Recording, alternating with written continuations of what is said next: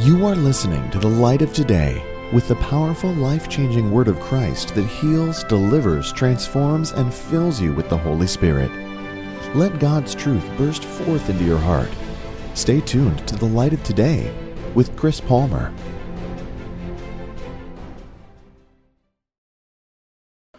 Now, this is a one hour study, and we go a little bit deeper on Thursday nights because on Sunday mornings we just tend to uh, kind of touch on certain things. And uh, I want people to be educated in the Word of God and people to know the Word of God. You know, sometimes church services is a bunch of yelling and shouting and good music, but then people walk away and they not got in anything. They don't they don't haven't grown in the word. Can you can you say that? Or sometimes you hear inspiring things, things that make your heart feel happy and make you feel good inside, but you haven't learned from the word of God. And so Thursday evenings is our opportunity, just one hour, we learn from the Word of God. Does that sound good? And before we leave tonight, we'll sing a song and we'll be on our way, and all the men can tune into Thursday night football, the first NFL game tonight, right? I better be done by 8.15. Uh, the guys are going to be chasing me across the street saying, hey, man, I got a fantasy team going tonight. Hurry it up. but you know what's good? Our services are at 9 a.m., so you're not going to miss any football action here. Praise God. No, I'm just teasing. But we're really going to really get into the Word tonight. It's to be, I've been looking forward to ministering this Word. And uh, we're going to do a little bit of a study. And I've got to read to you 14 verses. Uh, so really follow along with me. Go with me to Acts chapter 20. And I'm going to read verse number 1 to 14. And just follow along with me. Someone say, follow along. Follow along. Okay. And after the uproar was ceased, Paul called unto him his disciples and embraced them and departed for to go into Macedonia. He had caused a lot of trouble and Paul Paul's trying to escape. So I want you to get the picture in your mind to now, okay? The apostle Paul had just got done preaching the gospel in the city of Ephesus where he had started his first church and after 3 years he started such an uproar that it was time for him to get out of town. And then it says, And then he went over to those parts, and he had given them much exhortation. He came into Greece. And he was in Greece for three months. And it's interesting that the Bible tells us all these different details about where he was at and how long he was at, because when we learn how to connect these details, we start to get the bigger part of the story. And in getting the bigger part of the story, we can really start to see the mind of God in these things, okay? So these are important. We skip over these sometimes. These, we're going to look at these a little bit tonight, okay? And when the Jews laid wait for him, I mean, they're trying to kill him, they weren't trying to throw him a birthday party.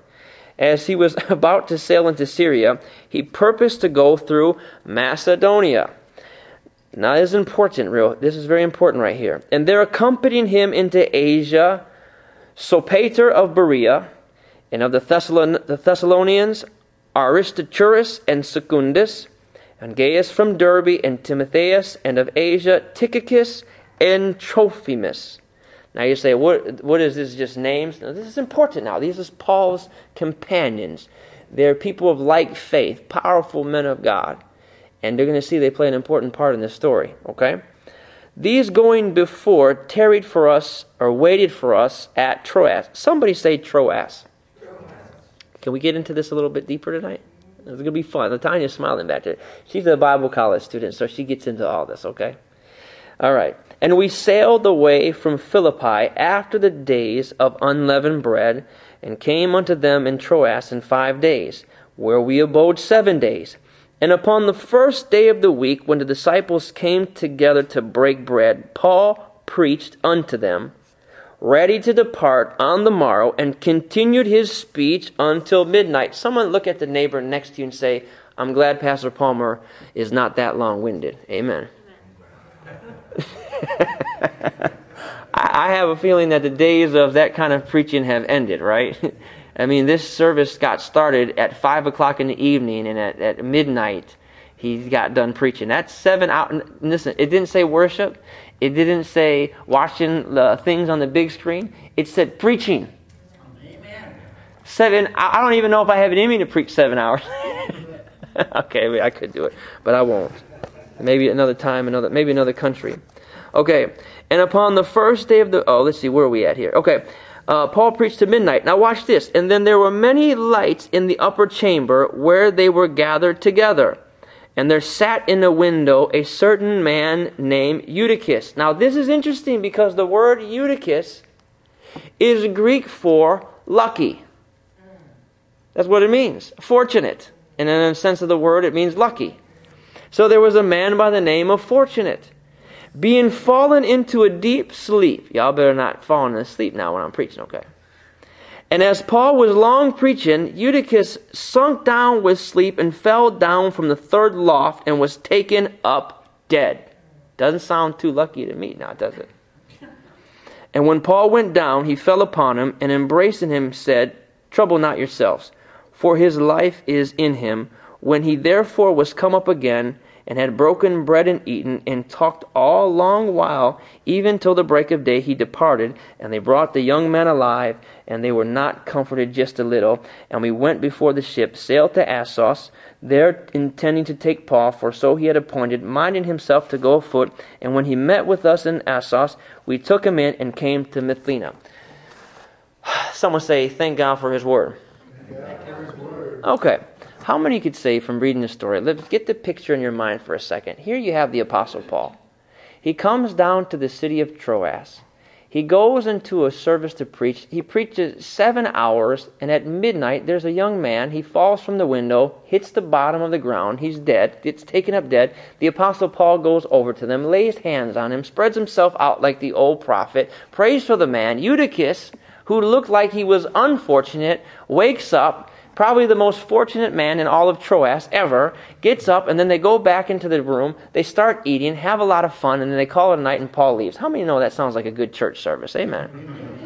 You know, some of our church services today, we go into church, we put our arms like this, and eh, and eh, you know, and church can be boring a lot of times. Or there's other people that try and overdo it. You know, church is not church unless you have a rock band, unless you have lights and smoke and, and things like that. But if you're taking notes tonight, I want you to write this down. The perfect church service is when the Spirit of God is moving the way He wants to move. Can I get an amen like that? The perfect church service is when the people have yielded themselves so totally and completely to the will of God that it produces something called spontaneity. Someone say spontaneity. So let me tell you something now. The reason why Acts chapter 20 is so interesting is because never in their right mind could have the Apostle Paul or any of those people that I read, Sopater or whatever their names are, Tychicus, Triumphius, they could have never predicted in a million years that they were going to go to the city of Troas and all these things were going to take place and the power of God was going to move and raise a man by the name of Lucky from the dead. And so, what God wants in the ministry and in our church services is for each and every one of us to know how to posture and position ourselves when we come to church so that God can do just about anything in our midst. If you get people on the same wavelength in the ministry of the Holy Spirit, if you get people having the right mix inside of a church service to expect God to do something, you can literally make it so in every church service you have the right mixture so the Spirit of God can do something every single time that's going to blow our minds. And that's a whole lot better than just coming just to get fed for the week. Amen. I thank God by getting fed for the week. But let me tell you something. It needs to be more than just getting fed for the week. Because when you say, I need to just get fed for the week, you're coming to church with just yourself on your mind. And if you come to church with just yourself on your mind, guess what? Church is going to get boring. And church is not going to have its maximum potential. But when you come to church knowing, I don't care what God God does today, as long as it's supernatural, God is going to move in our midst and God's going to bless us. Because I can tell you this you don't know exactly what it is that you need. You think I'm going through the valley right now and I need the preacher to lift, preach something to lift me up. But let me tell you something. It may not be enough for the preacher to preach something that lifts you up. You might need to see God do a miracle in your midst. And if God does that miracle, that might be the thing that pulls you out of the valley and restores your faith. Can I get an amen tonight? Look at your neighbor and say, God knows best. You don't know what you need, but God knows what you need. So I want to talk to you tonight. Oh, I'm going to talk to you tonight about ways that we can add, ways that we could add to the environment to make it a miraculous environment. Amen, somebody. How many wanted a miraculous environment? I want people to come to Light of Today and say, you know what? I come to that church. I come to Light of Today because the power of God's always moving. I, it's spontaneous. I don't know what's going to happen. We might run around and dance in that place. We might run around and do a Jericho march around that church. We might go outside. We might just not have church today and just go up and down and tell people about Jesus. We might have a healing service. We might just teach. We might just worship and praise the whole time. There is a New Testament spontaneity when people are filled with the Holy Ghost. When they don't have themselves in mind, but where they're doing everything that they need to do so that God can move the way He wants to move. Someone say, Lord, do it the way you want to do it. Okay, now the very first thing that I want to mention about this is that number one, if you're taking notes, write this down. Miracles happen inside of church when people are ready to receive God's message and God's messengers. I'm going to say that one more time. Miracles happen inside the church when people are ready to receive God's message through God's messengers. One thing that's interesting, let, well, let me read to you a couple verses. John chapter 1 and verse 6, it says, God sent a man, John the baptizer. Second Chronicles chapter 20 and verse 20 says, Believe in his prophets and you will succeed. Someone say succeed. James chapter 5 and verse 17 says, Elijah was a human as we are, and yet when he prayed earnestly that no rain would fall, none fell for three and a half years. 2 Corinthians chapter 4 and verse 7 says, We now have this light shining in our hearts, but we ourselves are fragile like jars of clay containing a great treasure. This makes it clear that our great power is from God and not from ourselves. Notice what it says here. God's messengers have power in their lives. Now, I didn't say it's your power, but I said that God looked at you and said, Guess what? You may have been a sinner in the past. You may have done things that you were unashamed of doing. You may have done things that, uh, you know, everybody has a chapter they don't want anybody else to read. Amen, somebody. But I'll tell you what, despite that, God said that I'm going to put my power inside of your life and you're able to do the miraculous and the supernatural so that I can get the glory through you. And so when God puts his power inside of people, Watch this. If you pray for God's power and you ask God to fill you with His power, after He does that, do you know what the next thing God's going to do to you is? He's going to send you. And I'm going to tell you this. Many times the church makes a mistake and there's no supernatural in the church because the people that come to church have not been trained to receive the gift that's inside the person that's bringing the message. And I'm not just talking about myself. I'm talking about that anybody that God brings into this church to minister to the people, whether it be one of the deacons or whether it be a guest speaker, there should be in our lives an anticipation that this person is carrying the message of God. That this person, and so now watch, when somebody comes into the church, when someone walks behind the pulpit, they're not just speaking for themselves, they're speaking for the Lord. And so when a minister comes to preach the Word of God, you should receive that person like they have an order from God to give the message that they're speaking. Now, here's an interesting thing that we got to pick up from this story. When Paul went to Troas and this miracle happened, if you study the history, you'll discover that this wasn't Paul's first time in Troas. Not only wasn't this Paul's first time, this wasn't the Apostle Paul's second time in Troas. This was the Apostle Paul's third time in this city. And guess what? There wasn't a bunch of churches. There's only one church in every city. And so that means that when the Apostle Paul came the first time, he came a second time, and he came a third time. But there was something special about this third time that he came. Are you with me tonight? Go with me quickly, if you have your Bibles, to Acts chapter 16, verse 8 and 9. Someone to say, Receive God's messenger. I got to speed up. This might be a two parter. When Paul, well, let's let's read. Uh, well, let me just paraphrase it for you. If you're if you're reading Acts chapter 16, verse 8 and 9, you'll see that the apostle Paul was in Troas. If you've ever been to that area, it's modern day Turkey. And all of a sudden, the Apostle Paul is going to start preaching in Troas, and he sees that there's a vision in a Macedonian man that's over in Greece, and he's saying, Come preach the gospel over here. So the Apostle Paul says, You know what? I'm not preaching in Troas. I'm leaving and I'm going to Macedonia. How do you think the church at Troas felt when the Apostle Paul told them he wasn't preaching at a church? This is Paul we're talking about. This isn't some sideshow preacher. This is the Apostle Paul, the great Paul. And all of a sudden, he tells the church at Troas, I'm not coming. It would have left severe disappointment in the church's life. They would have said, but what if he never comes back again? You know, they didn't have Facebook back then. They didn't have Twitter. They didn't have text messaging. They may never get the chance again to see Paul. And then all of a sudden you find out that the apostle Paul comes back again and in 2 Corinthians chapter 2 and verse 12 he comes back into that area and he's looking for his friend Titus. And this is what it says. And when I came to the city of Troas to preach the good news of Christ, the Lord opened up an opportunity to me to preach. But I had no peace of mind because my dear brother Titus hadn't arrived with a report yet.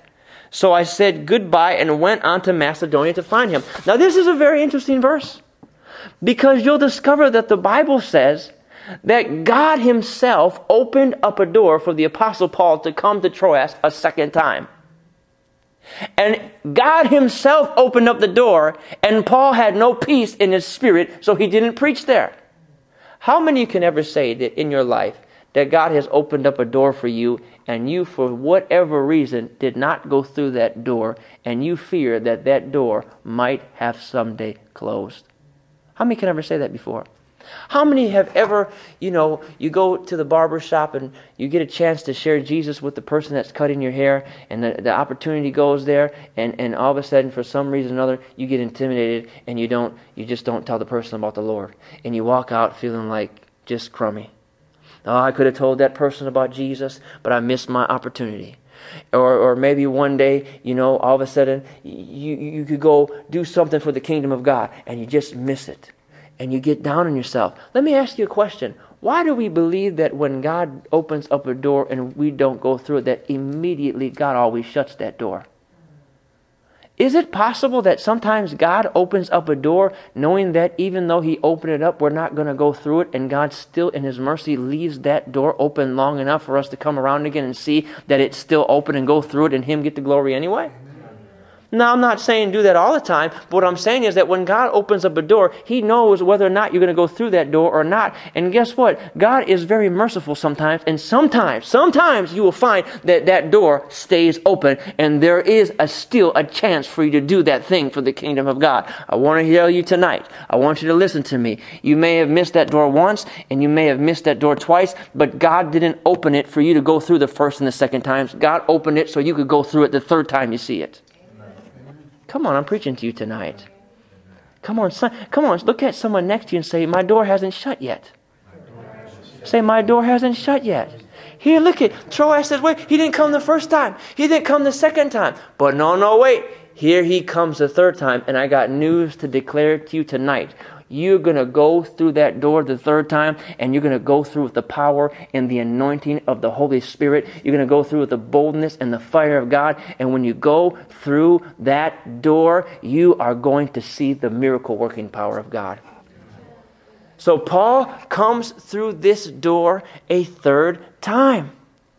He tells the church at Troas, I'm going to take up an offering to Jerusalem and I'm not coming alone this time. I'm coming with seven of my most powerful men. No man of God, no woman of God should travel alone. God doesn't do things with one side show. God does things with teams. What God is building at Light of Today isn't just a pastor doing everything. God is building up a team here in this ministry to do the work of the Lord. We as a team, we as a church are going to go to Farmington Manor and comfort the elderly. We as a team are going to go out on the streets and pray for people. We as a team, you say, well, I'm imperfect. That's the kind of people we're looking for. We're looking for people that are jars of clay to be filled with the power of God, to go through the doors that God has opened for us. So Paul says this. Paul says, guess what? You guys, you six, you go ahead of me.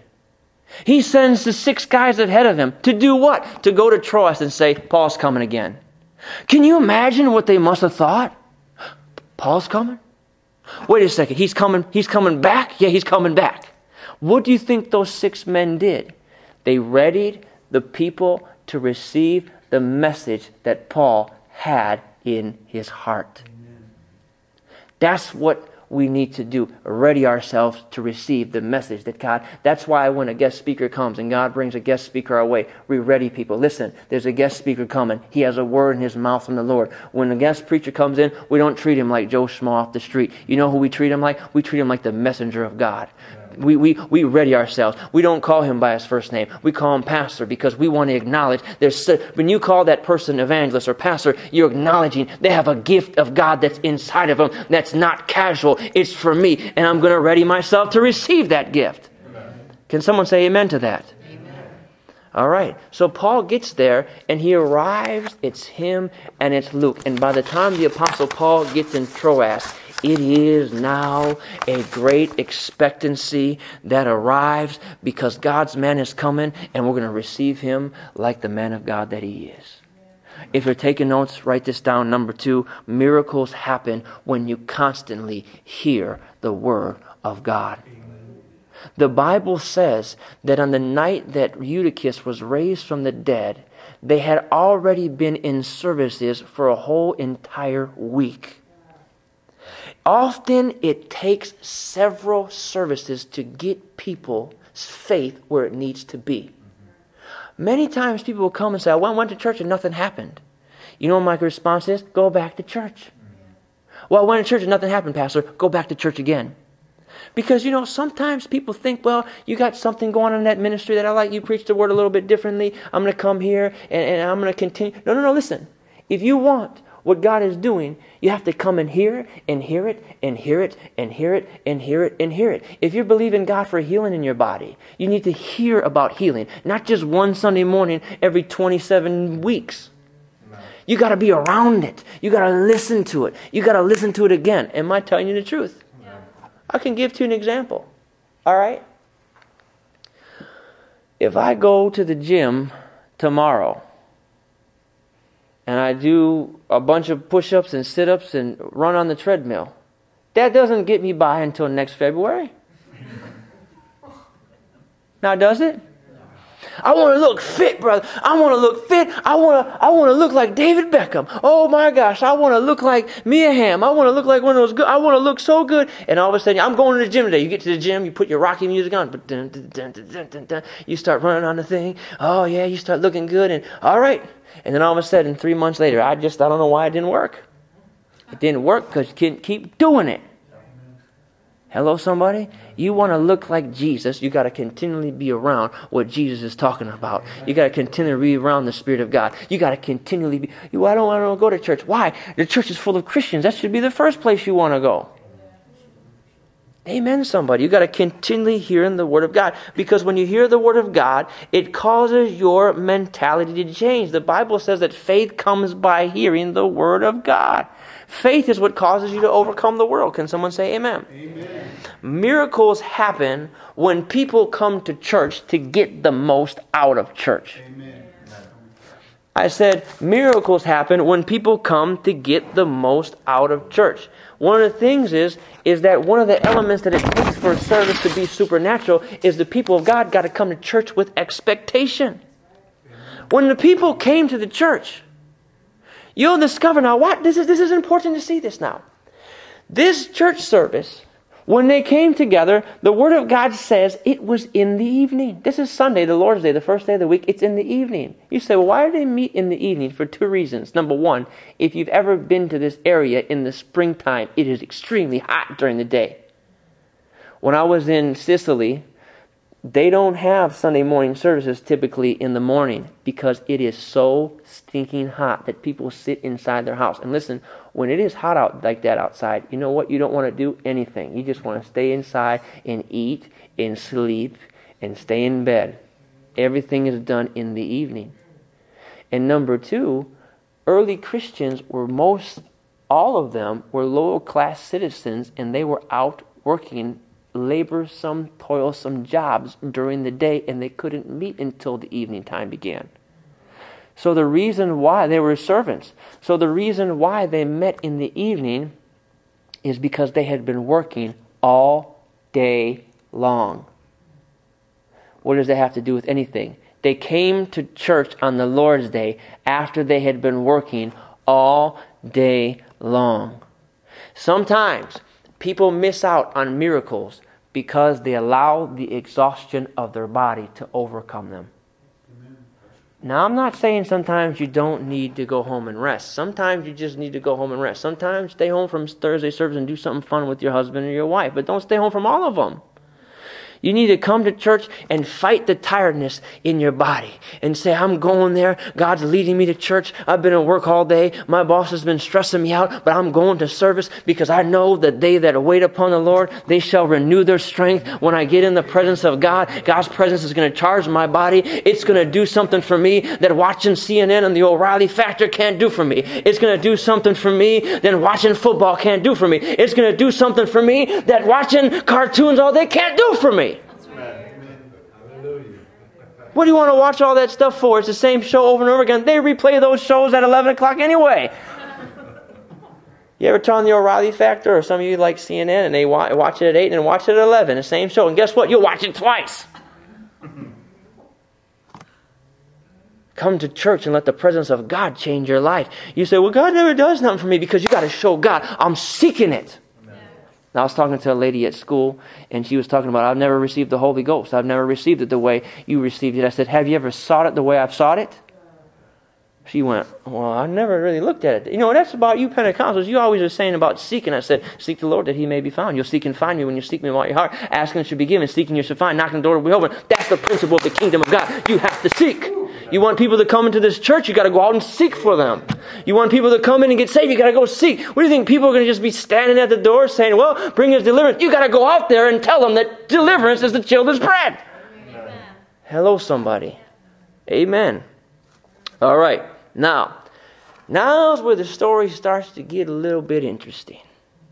Here you have the church, they're meeting together. It's the first day of the week. It's hot outside. It's nighttime. The crickets chirping, the birds are kind of getting quiet for the night. The sun is setting, and the Apostle Paul's God's man has been teaching for a whole week. And I don't know, he's long winded, so that's probably almost, what, 60 hours of teaching he's packed inside of them. And the Apostle Paul did something before this service because it's now Sunday evening, and the Apostle Paul is getting ready to leave town. As a matter of fact, the Bible tells you when you study that he went down to the near port there and he hired a water taxi. So that on early Monday morning he could take the water taxi away from Troas to the next city, Assos, which was 40 miles by water. So if you were somebody that was there at that time, you would understand this is Paul's last service. For people that don't like long windedness, that's a yes. But that wasn't how they felt. This was Paul. Listen, when Paul leaves, you can't friend him on Facebook. When Paul leaves, you're not going to be able to uh, see what he's doing on Instagram. He is going to leave, and that is going to be it. And the next time you're going to hear his voice is when you see him in the kingdom of God in heaven. Amen. So you're going to discover that this service is about to be the most important service they've ever had in Troas. This is Paul's last time with them. And something that Luke does is he records a very, very weird detail. Go with me back there. He says this. It says, And there were many lights in the upper chamber where they were gathered together. A little bit rather obscure, don't you think? That in all this, Luke decides to say there was a lot of lights that were there in the upper chamber. If you stop to think about it, why did he put this in here? Why are there lights in the upper chamber? Someone says, I don't know, I came all the way here tonight to hear about lights in the upper chamber. No, no, no, listen, this is important. It was hot during that time. I mean, over there in Turkey at night, it, it, it's about 72, 73 degrees. I mean, the heat is still coming off the pavement. You don't need torches in your room. If anything, you need torches to be put out and you need to open up the windows. How many uh, two nights ago put torches in your house? No, you had the air conditioning on, or you at least had the windows open and a fan going. Amen. They put that in there because they needed a well lit room. Why do they need a well lit room, Brother Palmer? Because when you study church history at that time, you will discover that they didn't like Christians in the Roman Empire. And there were accusations going around about believers that because they took communion, they were practicing cannibalism. And because they met in dark rooms, they were doing seances. And there was all types of rumors going on. See, the rumors about Christians, the bad talk about Christians, it didn't just start last week. It didn't just start a couple years ago when, you know, you had commentators coming on MSNBC and, and the late shows and making fun of Christians. Christians have been made fun of ever since Jesus was put on the cross and Christians will continue to get made fun of. And the closer we get to the end days, it's going to seem that Christians are farther and farther removed from what's going on in culture. But that's how we know that we're the holy and separated ones from God. And so the Apostle Paul was a man that wanted to do things above reproach. You see, that's where we miss it sometimes in the body of Christ. We think because we're the church that we can just come together in a disorganized fashion. We can't do that. There has to be order in the house of God. Because we're Christians, everything needs to be done a notch better. Because we're believers, everything needs to be done with excellence. When people come into the house of God, we want people to know we're believers. You ever see good customer service? I mean, have you ever gone someplace and got good customer service? You know, I was in Grand Rapids uh, yesterday, actually. I was in Grand Rapids, and uh, one of my friends is going to open a juice, a juicery, a juice bar, if you will, and um, he's been checking out juice bars all over the country. You know, he's one of these guys that likes to pay twelve dollars for an eight ounce glass of juice, as long as it's organic and freshly squeezed, as though it's going to make your head look better or something like that, right? I was joking with him. I said, "Hey man, if you, it, it's not going to help you look any any better. You're you're ugly and you're born ugly now. Just tease just tease him." I said, "Hey man, if you're trying to look pretty, it's not going to work." so, I'm just teasing. And um, so he said, "I'm going to check out this juice place in wherever it was. I won't tell you where it is because that may be your uncle that owns it, right?" And so he said, "Okay." He gets there, walks in. Now juice is eight dollars. Gets to the counter, puts a glass of juice on there, and says, okay. And they said, um, I'm sorry, we're closed. And he looked and says, it's 7.02. They say, we closed at 7. And there's a young girl working.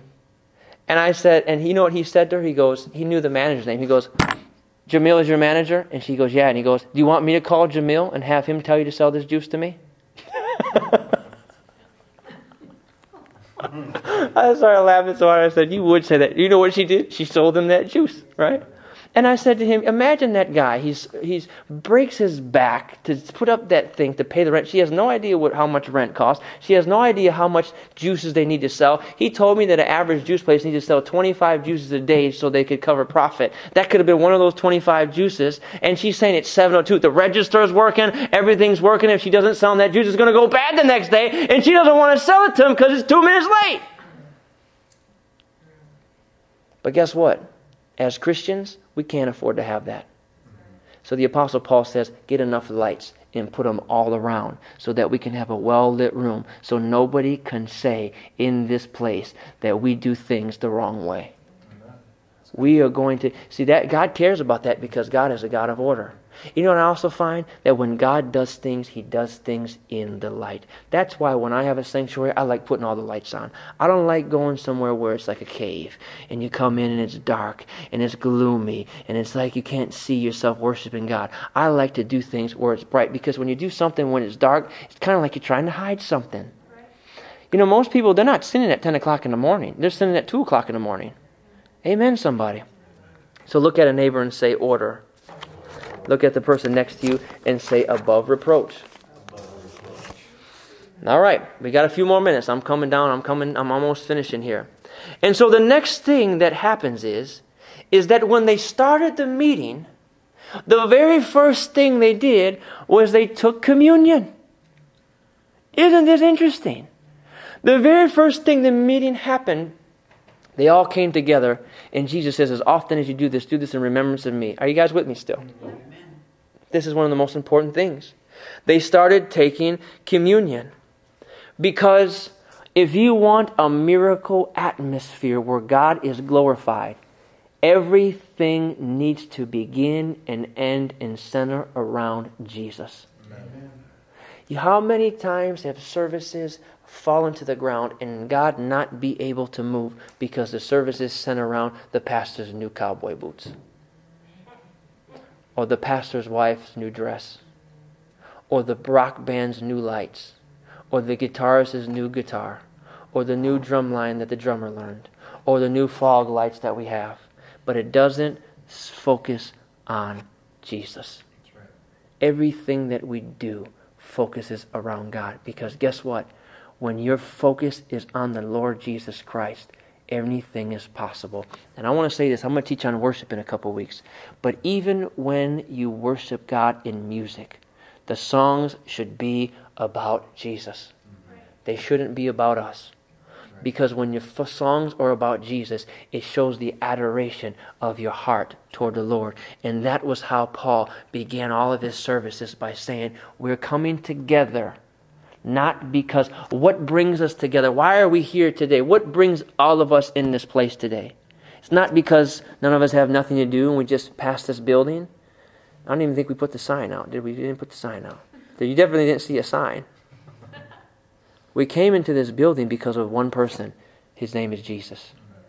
And that's what the meeting is going to stay on. And the moment we forget that, we might as well not be here. We might as well just go, you know, talk about football or something. I'm sorry, all these men illustrations. I don't have a wife right now, so you're to have to deal with men illustrations so that happens. All right. the guy's like, yeah. yeah. When our hearts are set on Christ, anything is possible touch someone and say, anything is possible. Now, watch this. Now, now, let me give you a few more things. You'll notice that the Apostle Paul was preaching until midnight. Now, I'm not saying that we have to preach until midnight, but I do want to say this clock, uh, services in those days were not governed by the clock. They were governed by the Holy Spirit. Do you know a lot of people miss what God is doing because they get out they head out of the church before God heads out of the church. The Spirit of God is moving. You ever see that? You ever see in services something? Now I understand someone has to go to work. I mean someone tried their best to be. I'm not talking about that. I'm talking about people who have nothing to do. I'm talking about people that leave because they're worried that the breakfast special at Bob Evans is going to be closed by the time they get there. Right? Well, I'm not going to miss out on that. You know, the breakfast special that's four ninety nine for two eggs and bacon. I'm not. I'm not. Get over it. Come on, God's a bigger guy than that. You don't need all that anyway. Eat some cereal when you get home. And that's what poor people do. They just eat cereal for everything, right? You're struggling. It's cereal and spaghetti. Cereal for breakfast, spaghetti at night. you get a lot of cereal, and you don't, you know, you don't get the, you don't get the, uh, uh, the, uh, you know, Kellogg's. You get the Meijer brand, right? That, that, that saves you sixty cents a trip. Right. Now watch this. You cannot enjoy the presence of God when you're in a hurry. The presence of God comes into His service for your enjoyment. God doesn't have to bring the presence but he brings it so you can enjoy it. When people come into service and they're, you know, moving around like they got to use the bathroom so bad, right? Bathroom's back there. Go use it. No, no, no. Stay, get comfortable, and wait for God to move. If you believe that the presence of God could truly transform your life, and that is what you were looking for, then you wouldn't be in such a hurry. But if you're in a hurry, you must not believe that the presence of God can change your life. And I don't mean change. See, we think when I say change your life, you think I mean you walk out of the church and you get that phone call. Well, it could very well be that. When I say change your life, I mean produce a transformation in your heart that causes you to overcome that addiction. Amen. I'm talking about transform your heart. Put joy back into your life. Some people haven't really laughed in a long time. You ought to laugh. The only time you laugh is when you hear your buddies at work telling those dirty jokes. If that's the kind of humor that you have to reside you're not really a joyful person. You know, really good comedians don't have to tell dirty jokes. Really good comedians can get up there and say things that are just so downright obscure, just funny. I appreciate guys that can do that, right? You know, you, sh- you should be able to enjoy your life without having to laugh at something that's perverted and twisted.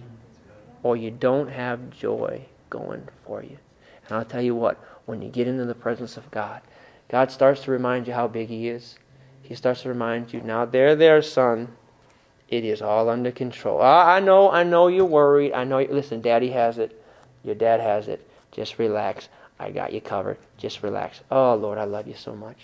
But I gotta go because no, no, no. Just stay here. Don't worry about the because. Don't worry about the be. How many have ever started their day with prayer and you discover that your day just you had time left over to do what you want?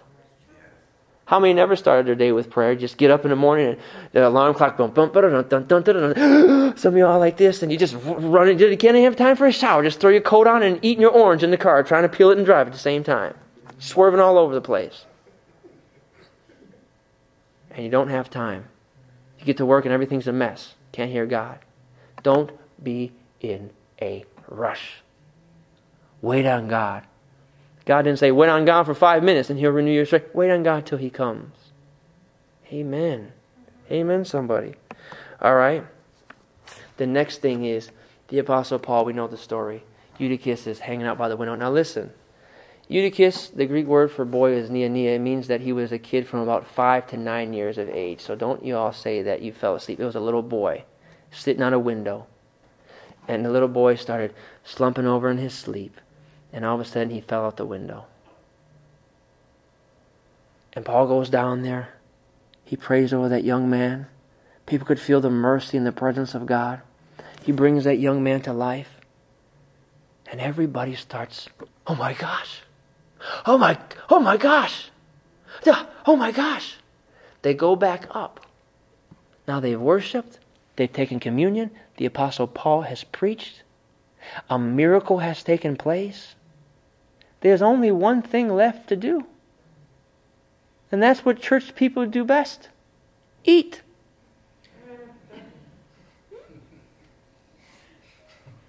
Some of y'all act like you don't eat after church. What do you do after church? What do you do when you leave here? Sleep. You sleep. Okay. Emily sleeps. What did you do, Brett? Eat, right? you go eat. You go find someplace to eat. The Bible says that they continued talking until early in the morning. They continued talking. This wasn't preaching now, this was godly fellowship. They went in there. Can you imagine? You had Paul, his seven guys. You had everyone, they're fellowshipping, having a good time. Because I will tell you this I've been in church now for 17 years. I've been going to church since I was a young man. And the best times of fellowship that you had are the times of fellowship after you've been in the presence of God. And you know that people that are so quick to just bolt out of church, so quick to just leave a meeting, so quick to just, you know, the only time you see that person is when they come into church five minutes after worship and they leave 10 minutes before the dismissal. You don't see those people. Those people get gypped on one of God's most precious things, and that is the fellowship of the saints. Someone say the fellowship of the saints. Look what it says here in Scripture, Ephesians 4.29. When you talk, do not say harmful things. Ephesians 4.29. When you talk, do not say harmful things, but say what people need. Words that will help others become stronger. Then what you say will do good to the, those you listen to. Now listen. How can you say things to people what they need to hear when you're not even around them? You segregate yourself. You know, there's some people that actually come to churches and they say, I'm going to that church, but I don't want to know anyone in that church. That's pride. Sometimes it's it's just pride. Look what it says here in 1 Thessalonians 5:11. So encourage each other and give each other strength just as you're doing. Some of the strength you need isn't going to come from praying. It's going to come from talking to each other. It says in Hebrews 3:13, "But encourage each other every day while it's today. Help each other so none of you will become hardened because the sin has tricked you." If you're taking notes, write this down. Fellowship causes church services to catch their second wind. You want to know something?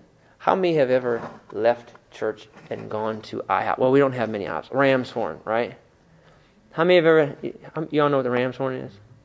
How many have ever left a church service and late at night and gone to a Ram's Horn? Or gone to a Denny's? God bless you. Or gone to, yeah, Denny's is fine, but yeah, you know, when you leave Denny's, you smell like Denny's, right? you got to burn your clothes. You smell like Denny. or like when you go to Benihana, you better not wear that outfit anytime soon. You smell like garlic butter everywhere you go. Yeah, but how many have ever gone someplace after service, and while you're sitting there, you start talking about God, and uh, and right there in that in, in that restaurant, the power of God starts moving. See, you don't want to dip yourself out of the fellowship that comes from services because it often turns into time of sincere prayer. It often leads into opportunities where believers can give to each other. It often becomes a place where you can give a word to somebody else because guess what? Every person here doesn't just need to hear from the preacher, you need to hear from the gift of God that God has put inside of you. And if you dip yourself out of that fellowship, all you'll hear is from the preacher and you won't hear from the transformation that has been inside of each and every person. And the most beautiful thing inside of a ministry in a church is not everything that goes on on the pulpit, it's what's going on inside your heart, the transformation that God has been producing in your life in these services and during the day, and people are not going to get to see that until you start fellowshipping with them. So important. Someone say amen to that. And here's finally the last thing. Let me read to you what it says. I'm going to finish here. Look, we're going to be right on time. Amen. See, that's one thing you're not going to say. He go, I ain't like Paul. I don't have that Paul anointing. Otherwise, you know, uh, Brett will fall out the window. No. Look what it says here. And they brought the young men alive, and they were not a little comforted. And we went before the ship and sailed to Assos, there intending to take Paul in, for so he had appointed, minding himself to go afoot. This is the interesting thing. Paul's the guy that got the water taxi. The morning that Paul is leaving, I mean, they talked until the sun was coming up. They talked until the sun was coming up. And then all of a sudden they said, okay, we got to go. Now, if it's anything like the Mediterranean, they said goodbye seven and eight times. Have you ever been in a family get together? You know, you get up, you, you know how you get out of the table. You put your leg out like this, like you're going, right? Put clear the plates like you're going. And then, well, uh, well, you know, and you put your foot back in, and I'm staying a long while. I remember when I was a kid and I was at things I didn't want to be at. I'd wait to see my mom and dad kind of go, go like this, you know. Or when my dad's hand started going like this, he wanted to go. You know what I mean? Kind of like this. Okay, dad's getting, dad's getting ready to go. And then, you know, when he turned back in, it's, oh, oh. when I was in Sicily, man, I love them. This was this two week. This is not the last time I went, but the time before that. You know, those people eat, and they eat, and they eat, and they eat. And after service, you are not going anywhere for a long time. You are going to be there for a long time. I mean, they start loading you down and loading you down and loading you down. And then right when you get to leave, eat more, eat more. And I remember, I remember I was so full one time. I was just, I mean, I was, I was stuffed to the gills. I just was wanting to go home and oh, just deliver a baby or something. You know what I mean? That's how, that's how full I was. And I'm coming down the stairs, crippled, and all of a sudden the usher pulls a banana out of his pocket. Qua, qua, qua means here. Here, qua, qua. And I, I take the banana and I'm like, okay. And I say to my translator, eh, this, this is how you know you've been preaching in Sicily. When you're leaving, the translator hands you a banana and tells you to take it for the car ride home. Only in. take it with you. Okay, okay. I'll probably take the banana with me. I'm in the car eating the banana. Yeah. Well, you know, those, those get togethers can be long. And you know, when you say goodbye, you just don't say goodbye once. You say goodbye like seven or eight times. Okay, bye. Bye. Well, you know, no, no, no. Okay, bye. No, no, no, no. And then you stand outside the door. And you know what starts happening when you want to leave? You stand outside the door, and then you start walking to the car, and they walk to the car with you. And then you get in the car, and then you roll down the windows. Can we just leave? Call them on the way home. I've had people call me on the way home. I had one time one guy talk my ear off after a service. Then I'm walking out, and I get in my car, and he's calling me. And I'm like, no, I ain't answering this. okay, you get hot. Yeah, but listen. So Paul's had this long, exhaustive night, and all the seven guys go down to the water taxi, and they're going to take a 40 minute or 40 mile ride to the next city. You know what Paul does? He says, I'm going to go by a foot. But you're the guy that got the water taxi. What do you mean you're going to go a foot? You're going to walk this? And you'll see that it wasn't 40 miles to take the to 40 miles to sail because you got to go around a peninsula. If you saw it on a map, But Paul's going to walk a direct line 21 miles to the next city. We skip over this in the Bible. But why did Paul do that? I'll tell you why he did it, why I believe he did it. Is because after a week like that and after a night like that, he needs some time alone with the Lord. Because ministry will drain you. The work of the Lord will drain you. Now, let me talk to the married couples that are here. One of the best ways to preserve your marriage is not just to have times where you pray together, but to respect your spouse's time personally by themselves. And if they're a man and woman of God, with the Lord. And men, that may mean that your wives want to go to the day spa. Just give them your credit card, let them go be with Jesus. Amen. About women, but women. but women, that may mean that your husband wants to watch football Brett paid me 20 bucks to say that to service. or oh, that may mean that they want just be by themselves. Respect your spouse's time to be alone with the Lord. Don't bug them. Don't razz them. And you know what? In your life, make it a point to be alone with God because when you do that, the Spirit of God will put more in you and give you a word. Because when God moves in power in the miraculous, sometimes you cannot make sense of what happened. And sometimes you need God to minister to you. And I remember someone told me this one time, and I never forget it. The times where the enemy will come to you the most with the greatest temptations are after God uses you. Because when God uses you, He empties you. And when you're on empty, that's the moment you need to refill, or the enemy will come and sift you. So you spend time with God in those moments. So you respect your spouse's personal time and you make sure that you take your own personal time because at that point you'll have a supply to add to the Lord. Amen, somebody? Was that okay for you tonight? Let's go ahead. Now that you've heard the light of today, connect with us. Go to our website, lightoftoday.org. Write us at P.O. Box 403 Walled Lake, Michigan 48390 or tweet Chris Palmer at twitter.com forward slash Chris Palmer. Our podcasts are free and updated regularly, so make sure to share them with a friend and tune in again to The Light of Today with Chris Palmer.